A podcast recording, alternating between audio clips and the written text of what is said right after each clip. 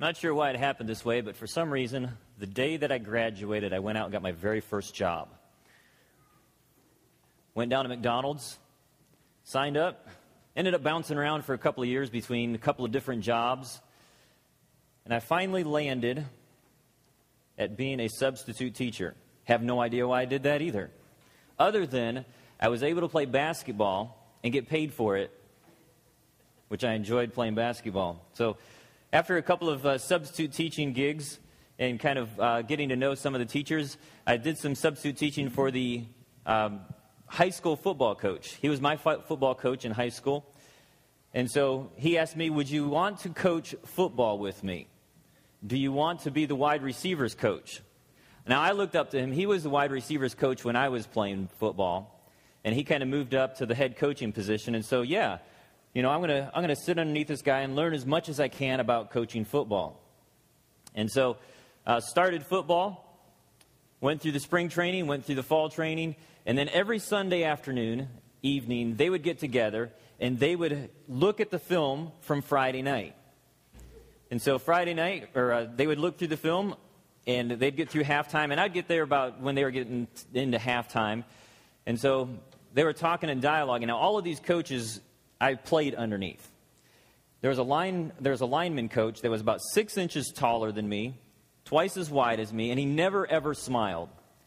And the only time he ever smiled was when he was up to something, and you didn't know if you were on his side or the opposite side. So I didn't like him. He intimidated me. He's sitting there watching the game film, and he says, You know, this team here reminds me of a team that was from a couple of years ago. They just, you go into halftime and you tell them all the corrections that they need to make and everything that they need to do to fix the problems on the field, and then they go out in the second half and they just roll over like a dead fish and they don't play football. They just give up. They have no desire to win whatsoever. It kind of reminds me of when Clay Howard played. And then it got really quiet. And they all turned and looked at me and they said, You were on that team, weren't you, Jeff? Yeah, they started apologizing. I was like, No, no, we, we did. We, we rolled over. And we, we, we had no desire to win at all. And I look back and, you know, there's, there's some things that you do that you, you know, the moment that you do them, you regret what you've just done. And then there's other times that you do something and it takes months, it takes years. Sometimes you're really thick headed and it takes you a little bit of time to realize, man, I really wish I would have done something a little bit better. You know, I wish, you know, I went to the, to the weight room. It doesn't show, but I went to the weight room and lifted maybe the bar or you know, I did that three times a week, and I was really not very rip, um, but at least I tried. But I wish I would have gone out, and I wish I would have, you know, passed the ball more. I wish I would have ran routes more. I wish I would have worked on my agility more. And so I look back, and I, I just wish that I would have done more. I look back in regret on that moment in my life. You know, God's blessings are all around us. They're all around us, and they're always available to, our, to, to God's people. The question is are his people always ready to receive his blessings? As you go through life, in five years from now, in 10 years from now, as you look back at this moment, will you say, Man, I wish I would have, and fill in the blank? Or will you say, Man, I am glad that I did this, and fill in the blank? Will you live a life of regret or will you look back and live a life of blessing? You know, for the past couple of weeks, we've taken a look at the book of Haggai and these people called the Jews that have been put into bondage by the Babylonian Empire. They've been taken away from their homeland. Uh, they've been asked to worship idols, um, and they've been put under oppression. And recently, they've been released. Uh, the king has said, You know, you guys need to go and build your house of worship. And so they've been working on rebuilding their house of worship. They went back and they laid the foundation. They put down the foundation, but they faced opposition. And they said, you know what, this is too hard. We're going to go and build our own houses and focus on our own selves, and we're not going to worry about God because this is too hard. Last week, David talked about in uh, Haggai chapter 2 be hopeful and faithful. God is always present. And he talked about how they had started. They, they restored and renewed that building of the temple. They started building that temple up, and then they, they started thinking back, well, this isn't as good as when Solomon was around. Solomon's temple was so much better and so much greater. And God said, you know what, guys, don't worry about that. You know, I'm going to be the one that shakes the nations. I'm going to be the one that brings in the gold. I'm going to be the one that brings in the silver. So you guys just focus on building it because the glory of the temple that you're building today is going to be greater than the glory of the temple when Solomon was all around. It's not going to be as good. It's not going to have the gold. It's not going to have the silver that Solomon had. But the glory of this temple is going to be greater than the glory of Solomon's temple. And I was just kind of as I was studying this past week, there's a between that passage that Pastor Dave preached last week and the passage we're going to take a look at today, there are a couple of months. There are about two to three months between those, these two passages that we're going to take a look at. And so I went back and I read through Ezra, because Ezra gives a lot of the history of what was taking place during this time. And so I read through the first part of Ezra. And just, just to kind of put a little bit more context to this, this was taking place right about the time that there was a transition in power. So Haggai, who was believed to be an older prophet, and Zechariah, who's kind of the, the young pup coming up on the scenes, uh, got together and really challenged Israel, or challenged the Jews, to get this temple built. Got a chan- transition in power. This king is a little bit more favorable to us. And so let's go ahead and build this temple. We didn't have, they didn't have permission. They just went ahead and built it. And the opposition that they faced 15, 16 years before came back again and said, you know what, whoa, you guys can't be building this temple. You guys have to stop. But they said, no, we're going to continue to press forward because we believe this is what God wants us to do. They sent a message to the king. The king said, yeah, okay. After doing my research, after doing big digging through the records, I see that you guys are supposed to build this temple. And so it kind of reminds me of what Pastor Dave was talking about last week, is God was starting to shake and bring in the gold because King Darius then gave them permission to build a temple, and he sent the gold, he sent the silver, he sent the resources that were necessary to, to build this temple. They took a step of faith. They, they started building this temple, and God provided the resources.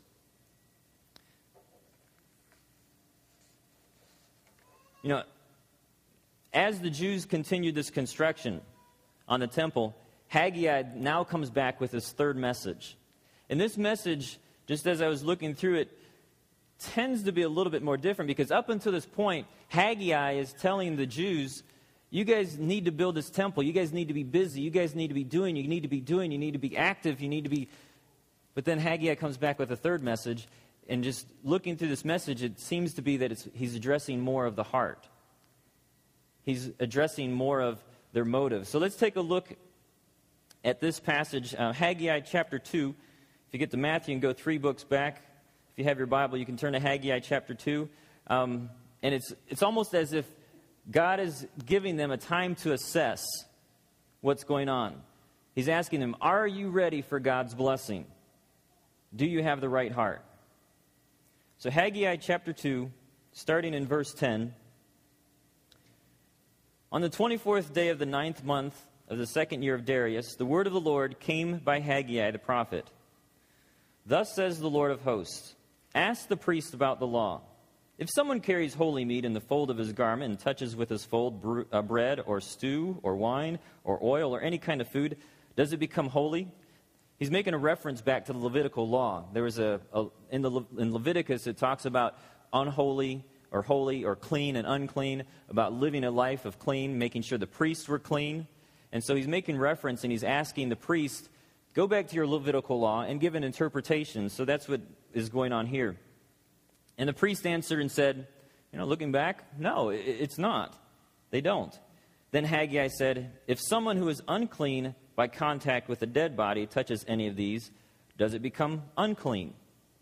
The priest answered and said, It does become unclean.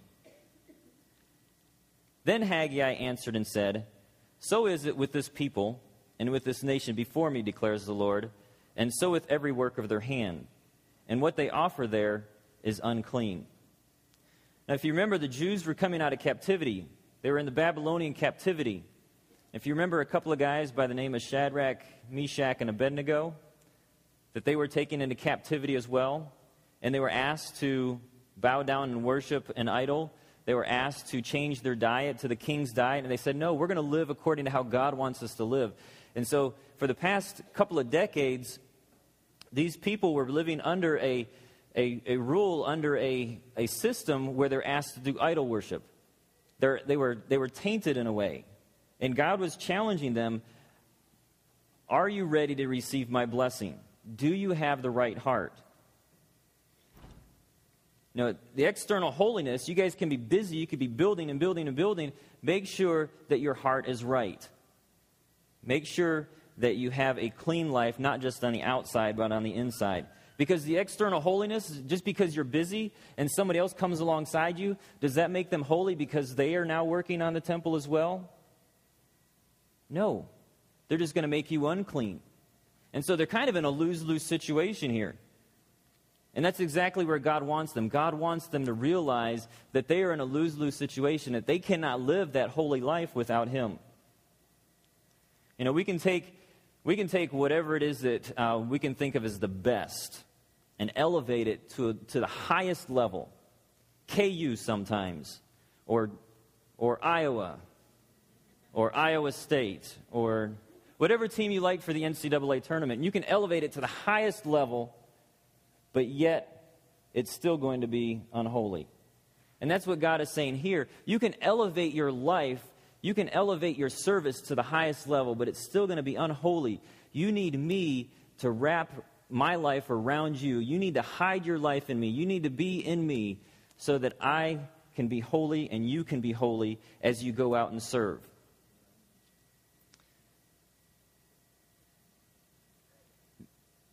What's the answer for, what's the answer for uh, living a life of holiness?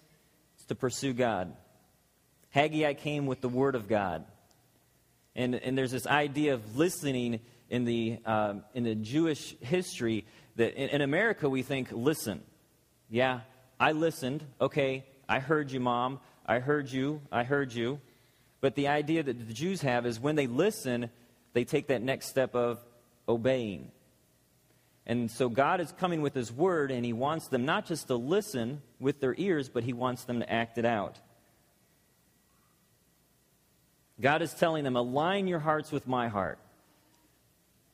Be in me. You know, we have that DNA. We as believers have that DNA to live a holy life. And we often think that it's some um, saint that's gone on before us somebody that's been crowned a, a, a, saint by the church, or maybe they think we think it's a pastor, we think it's somebody special that's that's uh, standing on stage, and they are the ones that are living a holy life. I went and visited the uh, Savage Life group this past Friday night. Um, we are supposed to meet at one house. There was a sickness in the Savage household, and so we went and met at the Rogers house. And so we went there and we met, and we were doing a, a very sanctified, holy work of watching Duke get beat. Sorry. Um, but um, at the end, sorry, I'm never going to be invited to the Rogers house again. Um, he's a Duke fan. I shouldn't have said that. Um, but we were watching the game, and the game was wrapping up, and we, we, uh, we were about to break. We were about to go home. And then we hear a knock at the door. I was like, huh, that's kind of strange. Even Brandon said, that's kind of strange. It's weird that somebody come knocking on the door at 8.30.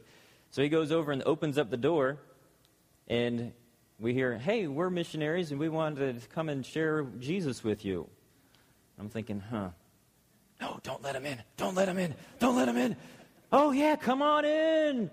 And so they come in, and we're you know, they were kind of taken aback by just the, the welcome. And of course, there were about eight people in there, half of them guys, and there's these two missionaries are two women. And so it's just, oh, yeah, we're having our own Bible study, and come on in. And, and so we sat there and talked with them and just learned a little bit about their faith. And, you know, they left after 15, 20 minutes. We invited them back to come back the following week to talk a little bit more about faith and about what they believe and the conversation that took place after that, just listening to the heart of this group was awesome. Molly said, Hey, you know, these, these women, these, these people that believe this are so deceived by the leaders of this church. Let's pray for them. Now, that's living a holy life. It's not elevated to the point where there's lights on them and, you know, they're shining. And it's just having a heart for people and having a heart and having a compassion for people and their eternal destiny. That's what a holy, holy life looks like. God's blessings are available to his people. Are we ready to receive his blessings? Know, the more one takes time to understand God, the more one's actions change. God is holy. He calls us to be holy. We're the ones that have to change to become holy. God is the one that is holy.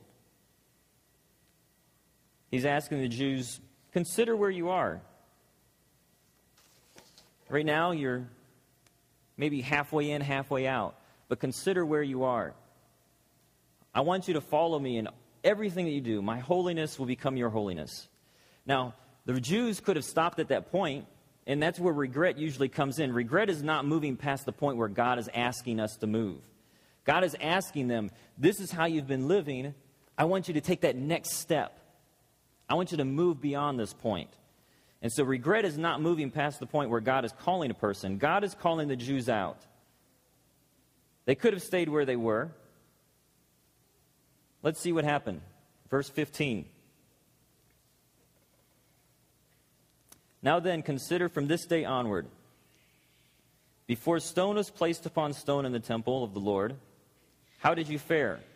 When one came to a heap of 20 measures, uh, there were but 10.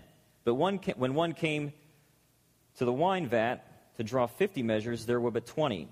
I struck you and all the products of your toil with blight and with mildew and with hail Yet you did not turn to me, declares the Lord.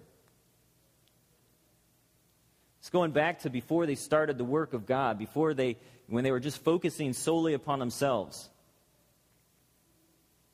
They started moving in a different direction. God is pointing out if you were to continue in this path, this is what you would have. You would come to get the grain and you'd only get a 50% return or you get a less than 50% return. You'd be working your, your, your knuckles to the, uh, to the bone, but yet you would be only getting a little bit back. What he's saying, what I want to do is I want you to, I want to bless you. Keep moving on.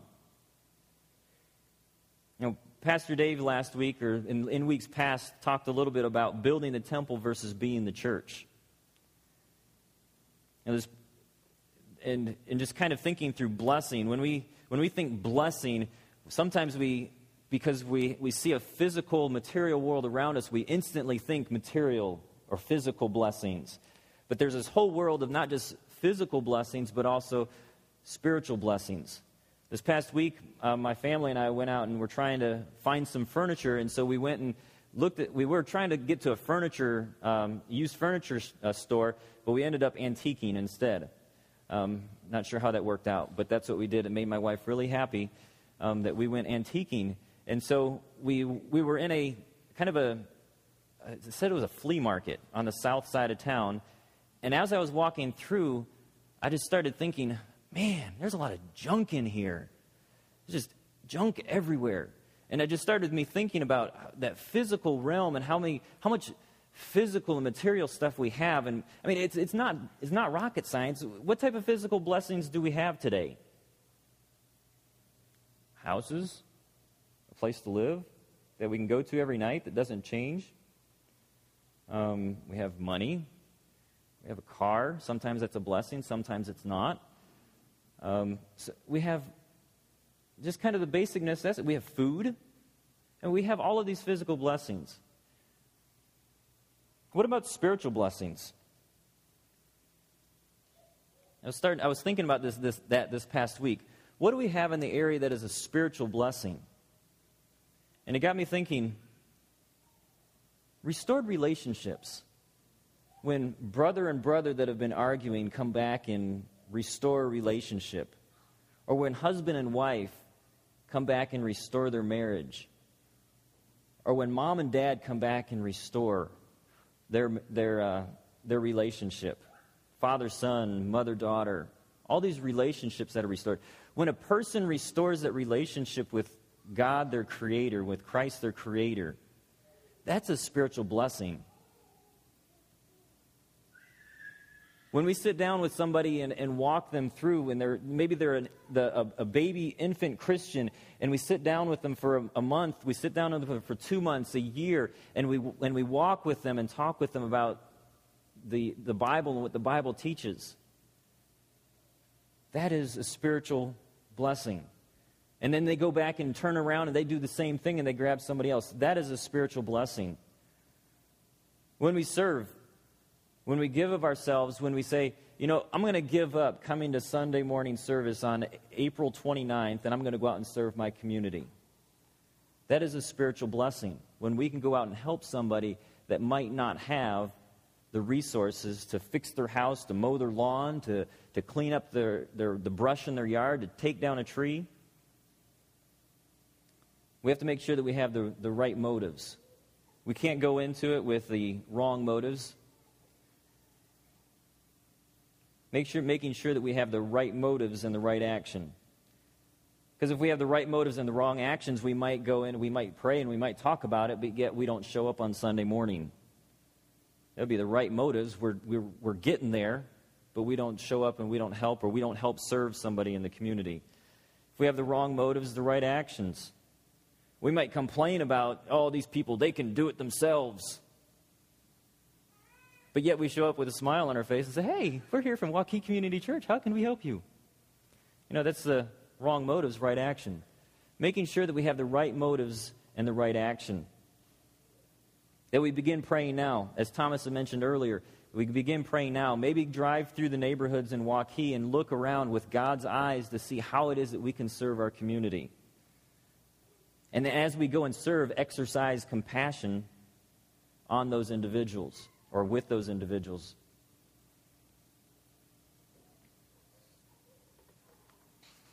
God's blessings are available to his people. Use the physical blessings to reap spiritual blessings. In this passage here, God's throwing out a challenge to us. How we respond will say a lot about whether or not we will be aware of God's blessings. Just as we have choice today, so did the Jews. They decided to move forward and start pursuing God's or pursuing holiness. They started pursuing God and looking for God. Let's take a look at how God responded in uh, verse 18. Consider from this day onward. Forget about what took place back then. Consider this day, I'm talking to you today, consider from this day onward, from the 24th day of the ninth month, since the day that the foundation of the Lord's temple was laid, consider Is the seed yet in the barn? Indeed, the vine, the fig tree, the pomegranate, and the olive tree have yielded nothing, but from this day on I will bless you.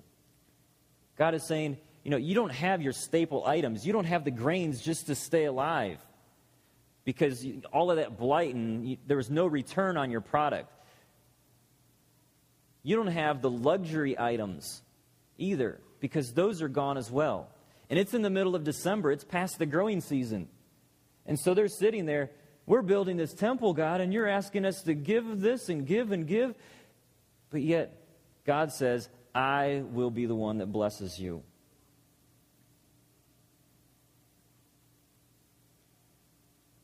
I'm very thankful for that.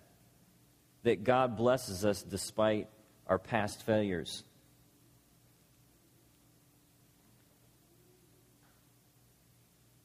When I started substitute teaching, I had a conversation with the principal.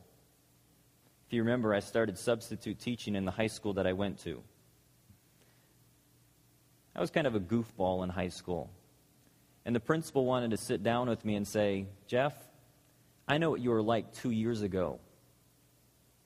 Are you going to be that same way with the students here? I'm very thankful that he gave me another opportunity because that allowed me to coach sports, because it allowed me to go out and see guys out on the practice field, out on the playing field, improve as their days went by, as the season went by, and making catches and making touchdowns and winning ball games. I know that's a physical blessing, but there's satisfaction in that. You know, we, we have to be we have to be careful Because when we, when we respond to God's blessings, there's two ways that we often look at when we respond to God's blessing. We often look for that prosperity. How can this affect me? And how, you know, how can I have a bigger and better life? There's that one way of looking at prosperity or uh, of God's blessing. But there's also another way that we can, we can often blame God, you bless them and they're a horrible person. Why can't you bless me? So we start blaming God. We need to make sure that we have a balance, that we give God the praise, we give God the glory. If God is going to choose to bless us with physical blessings, we need to turn around and give God the praise and the glory for those uh, blessings that we can then turn around and give to other people. You know, God's blessings are available to his people. Keep the proper perspective of God's blessings. You know, as we wrap up here this morning, praise team is going to be coming. We're going to sing a, a, another song. But there's, there's three things that I just wanted to point out. How can I make sure that I live a life of blessing and not regret? This was said to me a couple weeks ago. I was at a conference and I heard this phrase, and this is one of the things that I remember. How can I make sure that I live a life of blessing? This phrase was said Who's going to cry at my funeral and hang out with them? I thought that was pretty significant just to say, who is it that I want to invest in? I don't want to, I don't want to invest in somebody that doesn't, you know, want to develop a relationship. Who's going to cry at my funeral and hang out with them? How can I, make, how can I be sure that I'm ready to receive God's blessing? Are you actively pursuing God? Are you actively pursuing holiness? How can I assess when, whether I am using God's blessings properly? Am I focusing a majority of my time on building buildings, or am I focusing a majority of my time on building relationships, those with people around me? God's blessings are always available to his people. Are his people ready and willing to receive them?